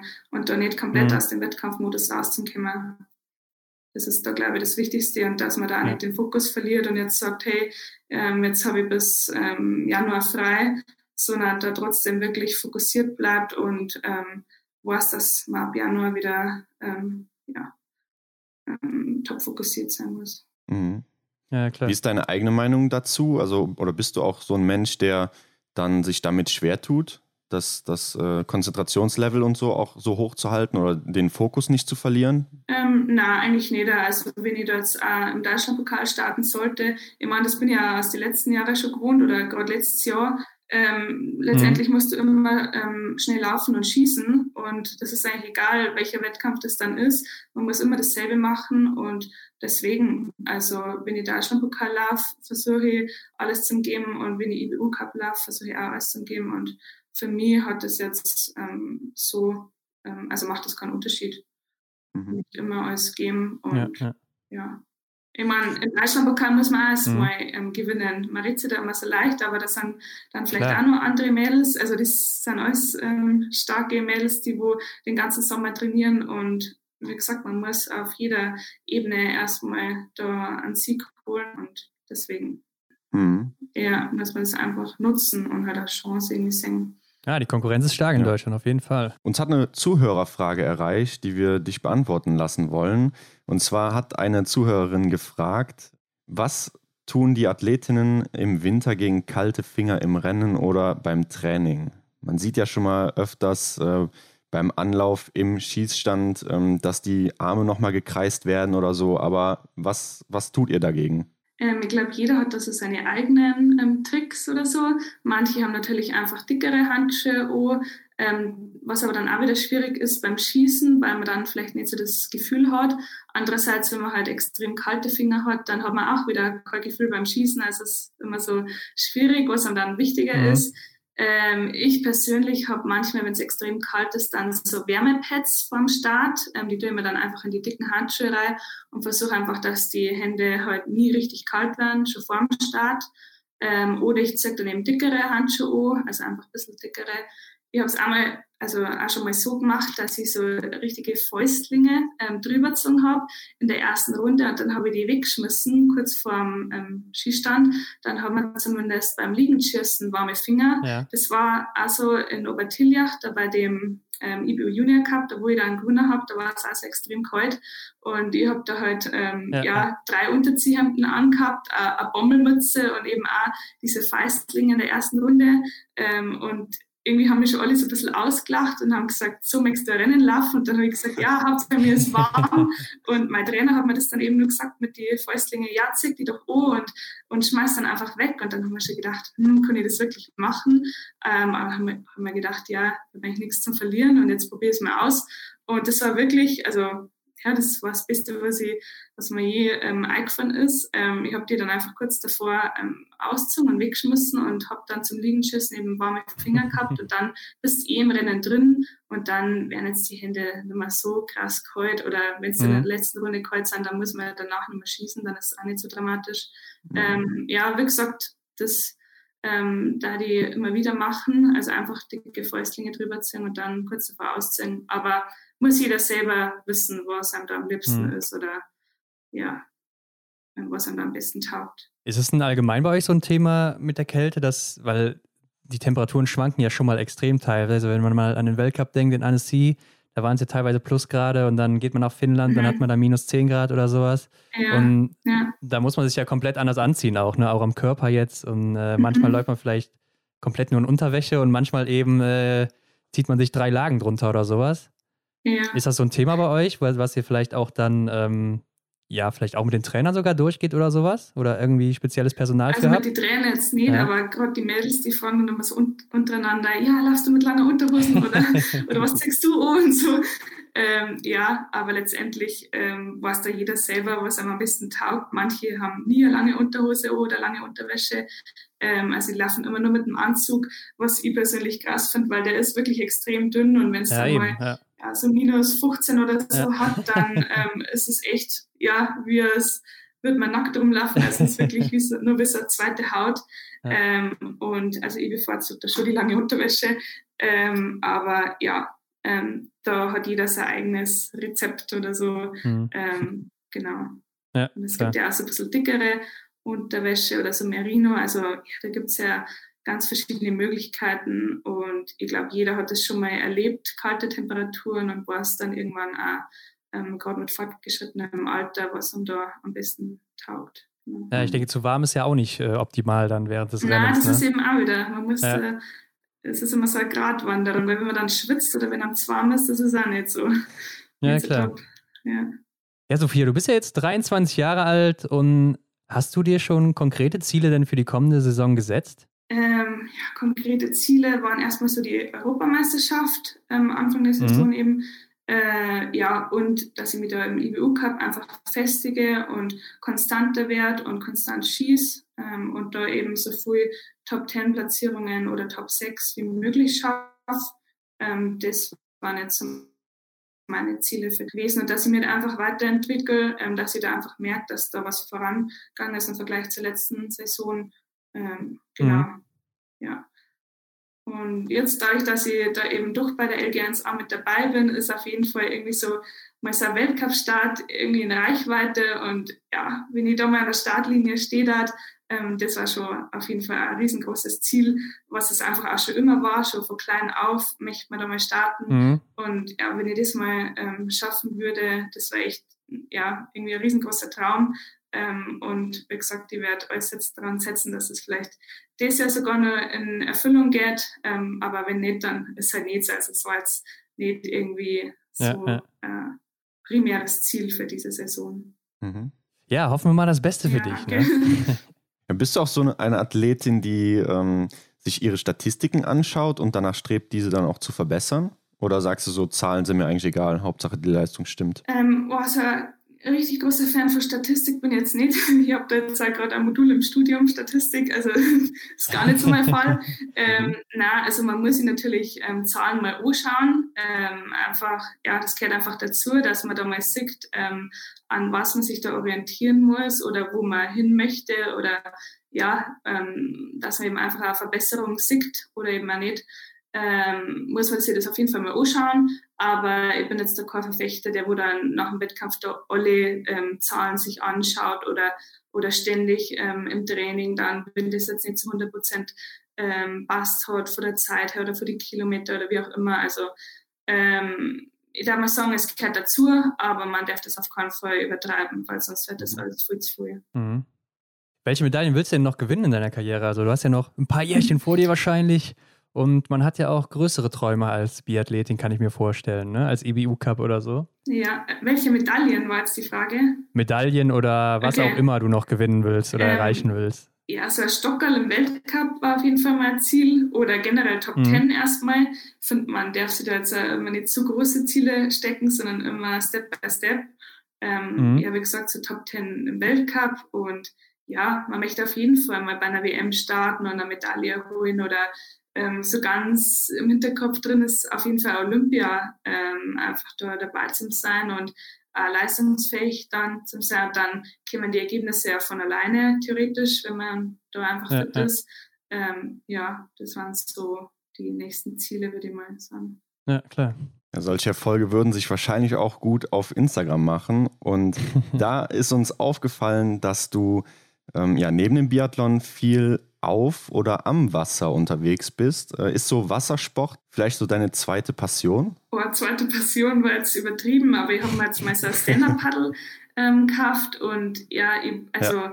ich wohne auch nicht weit weg vom Chiemsee, vielleicht kennst du den ja, ähm, genau, mhm, und ja, das ist irgendwie dann einfach cool, dann mal am Abend ja. da hinzufahren, ich fahre da nur zehn Minuten mit dem Auto und dann schmeißt das Sub mhm. einfach hinten in den Kofferraum rein, ähm, pumpst du schnell auf und dann ähm, kommen wir da einfach ein bisschen runter, kommen wir da auf dem See, da hat man dann seine Ruhe, ich bin ein Mensch, der genießt einmal gern die Ruhe alleine und dann paddel ich da einfach ein bisschen rauf, lege mhm. mir auf mein Sub und chill dann da einfach ein bisschen und genieße die Ruhe weg von den von die Menschen oder so, da auf dem See, da, da trifft man keinen. Ähm, ja, genau. ähm, aber es ist jetzt nicht irgendwie so eine krasse Leidenschaft, die macht das einfach so ähm, ja, zum Entspannen ein bisschen, ähm, genau.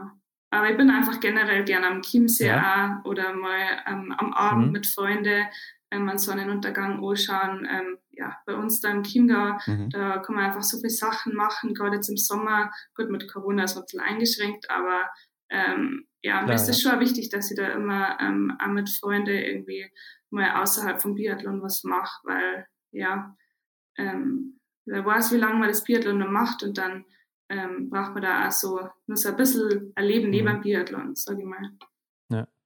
Aber du bist auch offensichtlich relativ viel in der Welt unterwegs, ne? Also man sieht auf Instagram auch so Bilder aus den U S A, New York, Kalifornien, Grand Canyon und so weiter.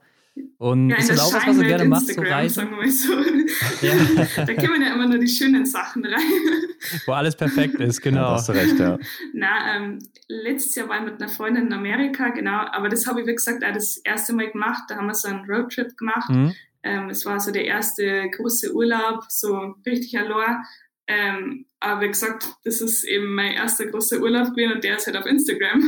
Deswegen, also ist jetzt yeah. nicht so, dass ich nur unterwegs bin, aber ähm, wenn wir mal frei haben oder dann mal Urlaub haben, dann ähm, fahre ich schon mal gern weg, weil ja, das tut ja immer mal gut, ähm, dann mal raus zum Kimmer da aus Ruppolding und ja, genau. Und dass man einfach die Zeit nutzen kann und sich da ein bisschen erholen kann.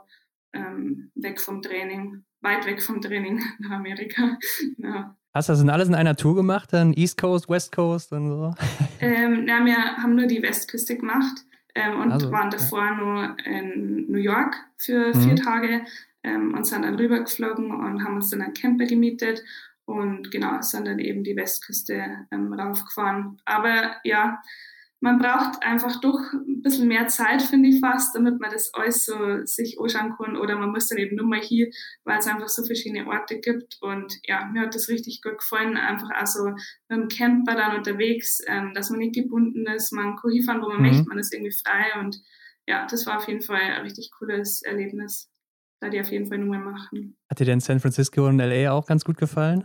Ja, auf jeden ja? Fall. Okay. Also San Francisco war irgendwie krass, weil da auch so viele arme Leute auf der Straße waren, finde ich. Also ja, ja. Es war wirklich krass. Das ist ähm, die Stadt, äh, wo mir das am meisten aufgefallen ist. Also so viele Bettler und ja, Obdachlose. Ja. Das habe ich irgendwie ein bisschen, ähm, also hat mich richtig geschockt, muss ich sagen. Ich bin dann auch ja. in der Früh oft mal joggen gegangen, weil ich das cool finde an einem ähm, anderen Ort. Gerade wenn wir immer mit dem Camper unterwegs waren, dann hast du jeden Tag einen neuen Ort.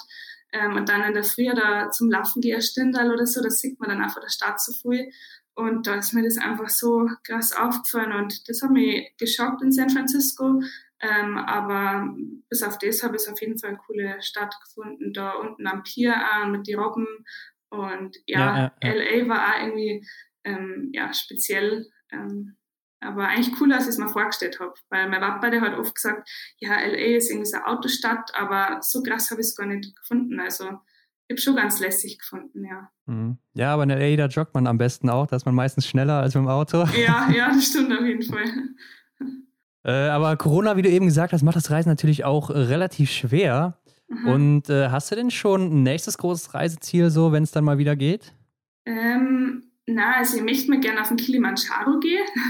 Das ist irgendwie, das haben wir jetzt schon öfters mal auf Instagram auch angeschaut und mit ein paar Leuten geredet. Und es gibt da ähm, ja irgendwie relativ viele Leute trifft man, die wo das schon gemacht haben. Und das mhm. stellen wir irgendwie richtig cool vor, mal auf so einen bisschen höheren Berg zu gehen. Ich bin aber nicht ganz schwindelfrei, deswegen haben wir da den Kilimanjaro rausgesucht, weil der mhm. sollte anscheinend machbar sein, auch für Leute, die wo ein bisschen Höhenangst haben oder so. Mhm. Ähm, genau, und dann das dann vielleicht danach mit einem Urlaub verbinden. Das war irgendwie so, ja, wie so ein Lebenstraum, da möchte ich auf jeden Fall mal hier. Und ja, ich möchte dann nochmal nach ähm, Paris, nach Frankreich mhm. ähm, und mir da die French Open mal ähm, so eine Woche anschauen. Mhm, das werde ja. ich gerne mit meinem Papa machen, weil wir waren schon mal in Paris ähm, und da haben wir aber keine Karten gehabt. Ähm, und wir sind beide so Tennis begeistert. Und mhm. ähm, ja, und dann haben wir gesagt, machen wir das auf jeden Fall nochmal. Ähm, aber ja, für so eine Woche ähm, Tennis und Hotel und Paris, da muss man natürlich auch ein bisschen mehr da mal hinlegen. Und ja, ja, aber ja. deswegen mal auf jeden Fall nochmal machen. Das ist ja nicht gegangen, wegen Corona ohne Zuschauer. Ähm, ja, vielleicht ähm, geht das auch zeitnah mal. Genau, das war so das Nächste, was ich vorhätte. Und Neuseeland, da mich auch noch interessieren. Das finde ich auch ein ja. richtig cooles ja. Land. Da waren auch mhm. Freundinnen von mir, ähm, die haben da auch so einen Roadtrip gemacht mit Australien und Neuseeland, aber da habe ich leider nicht mitgekommen, weil ich ja dann mhm. doch ans Training gebunden bin und die haben es halt so gemacht, wie man es nach dem Abi halt macht, dass man ein halbes Jahr dann einfach mal wegfährt. Das ist ja bei uns eher schwierig, ähm, ja. aber ja, ja wie ich dann die Bilder gesehen habe, war mal klar, das möchte ich auf jeden Fall einmal machen, wenn es die Zeit mal hergibt. Ja, einige Pläne auf jeden Fall bei dir. Mhm, hört sich gut an. Aber man kann ja auch ja. nicht nur reisen, sondern macht sich ja auch noch andere Dinge in der Freizeit. Was haben wir bei dir jetzt übersehen? Gibt es noch irgendwas? Ich spiele ab und zu mal gern Tennis. Also ich habe früher einen Verein gespielt. Und das ist ja nach wie vor so, dass halt einfach mal was anderes ist, eine andere Sportart. Und das begeistert mir einfach eben, sich das auch im Fernsehen anzuschauen. Und ja, deswegen spiele ich ja selber einfach nur gerne auch mit meinem Bruder, weil der spielt auch einen Verein. Und der ist jetzt sechzehn, also der wird jetzt dann sechzehn Jahre alt. Und mit dem mhm. kann man jetzt auch schon richtig gut spielen, weil der jetzt auch richtige Kraft hat. Und ja, der, der haut dann die Bälle dann schon ganz schön rüber. Ähm, ja, und ich gehe total gerne Skitouren ähm, im Winter. Also es macht mir richtig viel Spaß. Und ja, mach gern was mit Freunden, ähm, ja, so wie es irgendwie mhm. jeder macht. Also das Übliche ähm, so, dann. So nebenbei ein bisschen ja. Sport, ja, und, ja. Gut, dann kommen wir jetzt zu unserer Kategorie Fragen, die wir unsere Gäste immer fragen und Specials. Mhm. Und wir beginnen mit der Frage, hast du ein Ritual vor jedem Rennen? Mhm. Nein. Ähm, mein, ich glaube, wahrscheinlich habe ich eins, aber kein mhm. bewusstes, so richtig. Mhm. Also ich mache dann am Tag davor oft nur Trockentraining oder dehne mich, ähm, weil ich mir dann einbilde, dass ich besser schieße, was nicht immer dann der Fall ist. Also die, die Anna oder so, die lacht da dann manchmal schon, weil sie sagt, ähm, Sophia, du brauchst ja jetzt kein Trockentraining mehr machen, das bringt jetzt nichts mehr. Aber irgendwie denke ich mir halt dann einfach so vom Kopf her, ähm, ja, ich habe es zumindest versucht.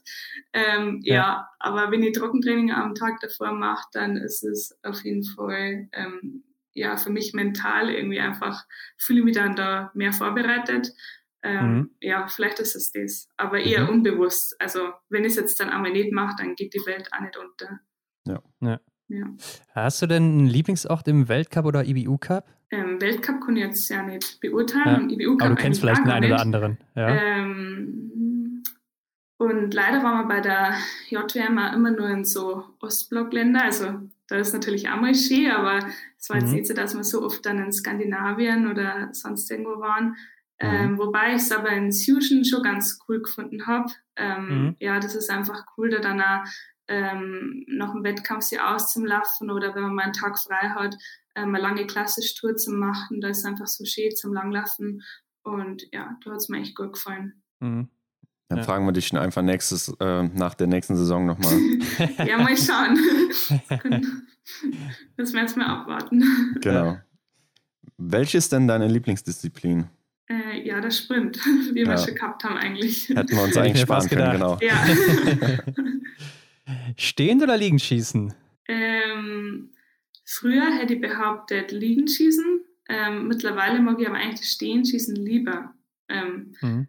Ich schieße zwar nicht unbedingt besser da, aber ja, es ist irgendwie cooler. Das ist eine ähm, bessere Herausforderung irgendwie, finde ich. Ja. Mhm. Ja, ja. Was ist für dich das Coolste am Biathlon?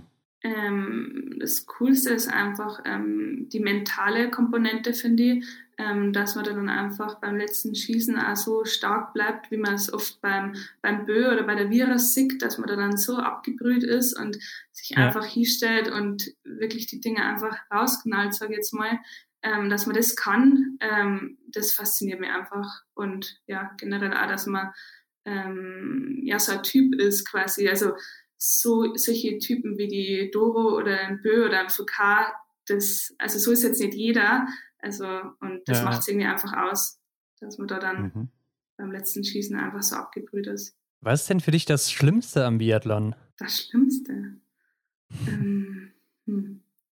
Es gibt eigentlich nichts Schlimmes, also auf die Schnelle ist jetzt schwierig. Nichts, was dich nervt oder so? Matthias Dorf hat zum Beispiel mal gesagt, dass ihn das Packen, das Taschepacken nervt. Hm, ja, aber irgendwann wird man da, also spielt sich das dann ein, da weiß man immer ganz genau, ja, das brauche ich nur, das brauche ich nur, das brauche ich nur. Mhm. Ähm, na, das ist jetzt für mich eigentlich nicht so schlimm. Hm, fällt mir jetzt echt gerade nichts ein. Das ist ein gutes Zeichen, würde ich okay. sagen. Ja, ja. ja. Vielleicht das Waffe, das Waffeputzen, das ist nicht immer so cool. Ah, okay. ah, ja, ähm, wenn ja. die Waffe mal nass ist, dann muss man sie da auseinanderschrauben und weil mhm. sonst rostet es oder so. Ähm, ja. Kannte man jetzt sparen, aber es ist jetzt auch nicht schlimm. Also. Hm, ja, wie, ja. Auf, wie aufwendig ist sowas, wenn du äh, dein Gewehr auseinandernehmen musst? Wie lange brauchst du dafür ungefähr? Ähm, ja, kommt drauf an, wie genau man das jetzt macht. Ähm, mal kurz entweder nur so oberflächlich machen und einfach nur das System rausschrauben und dann so grob drüber wischen. Ähm, oder man kann es eben dann genauer machen, wirklich jede einzelne Schraube rausschrauben oder den ähm, Repetierer raus. Ähm, ja, ähm, kommt eben darauf an, wie gründlich, dass man das macht. Mhm. Ähm, wie beim Hausputz.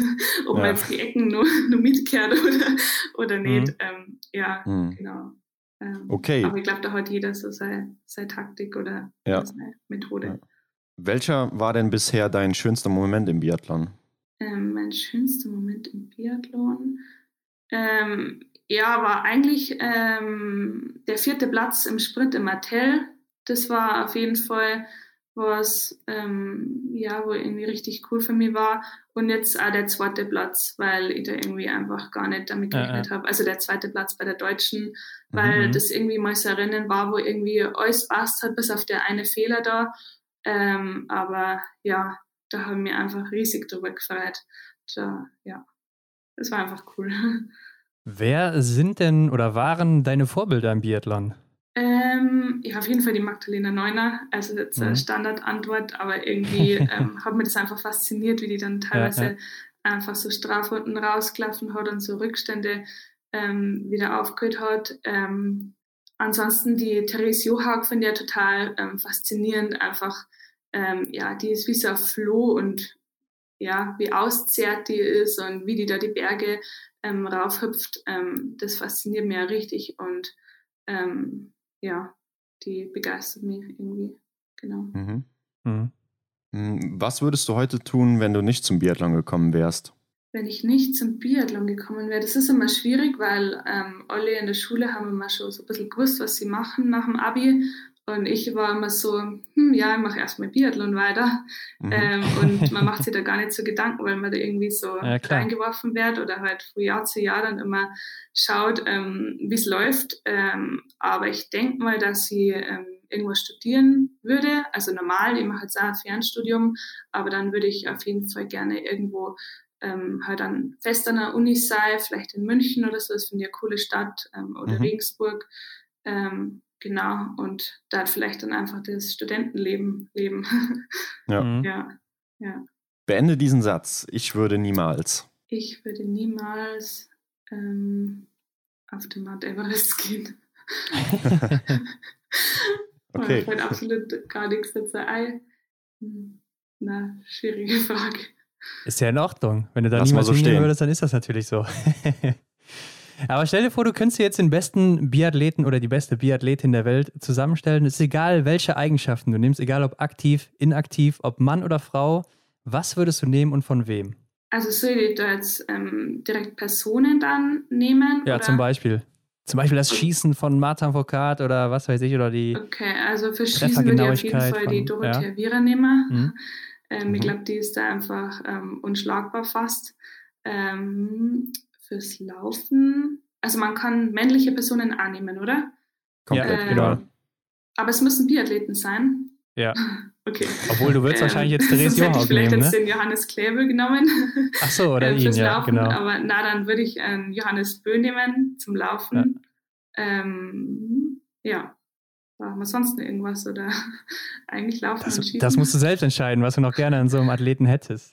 ähm, na, Da war ich schon glücklich mit denen zwei. Okay. Was würdest du auf eine Werbetafel schreiben in einer großen Stadt, wo es jeder lesen kann? Ähm, jetzt muss ich kurz überlegen. Ähm, vielleicht irgendwie so, do what makes you happy.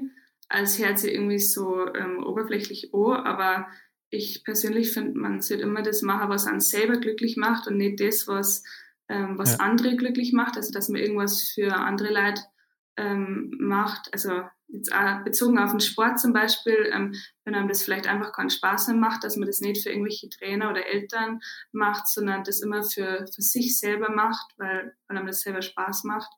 Ähm, ja. ja, vielleicht würde ich das draufschreiben. Mhm. Ja, das sind doch gute Worte zum Abschied, würde ich sagen. Ja. Und Sophia, mhm. sag auch unseren Zuhörern noch, wo sie dich finden können, wenn sie mehr über dich erfahren wollen. Ähm, also ich bin auf Instagram und auf Facebook. Auf Instagram heiße ich, glaube ich, Sophia, also mit Unterstrich und ich glaube mit zwei oder drei O's, so genau weiß ich das gar nicht. ähm, und auf Instagram, äh, auf Facebook ganz normal ähm, Sophia Schneider und ja, genau. Ja, und damit sind wir auch durch und danken dir für deine Zeit, Sophia. Hat wirklich Spaß gemacht. Ich bedanke mich, ja. Wir wünschen dir natürlich viel Erfolg, dass wir dich vielleicht dann in der nächsten Saison schon im Weltcup sehen. Wer weiß, vielleicht klappt es ja. Wir schauen, ja. Vielen Dank. Genau. Und auf Wiederhören. Ja, würde mich freuen, auf jeden Fall. Alles klar, also bis dann, Sophia. Servus, bis dann. Wir hoffen, dir hat das Interview mit Sophia Schneider gefallen. Wenn du mehr über Sophia erfahren willst, dann folge ihr auf Instagram oder Facebook und begleite sie in der kommenden Weltcup-Saison. Ansonsten folge auch uns und teile die Episode mit deinen Freunden. Damit hilfst du uns sehr. Schau auch auf unserem Instagram-Kanal vorbei. Alle Links findest du wie immer in den Shownotes. Vielen Dank und bis nächste Woche.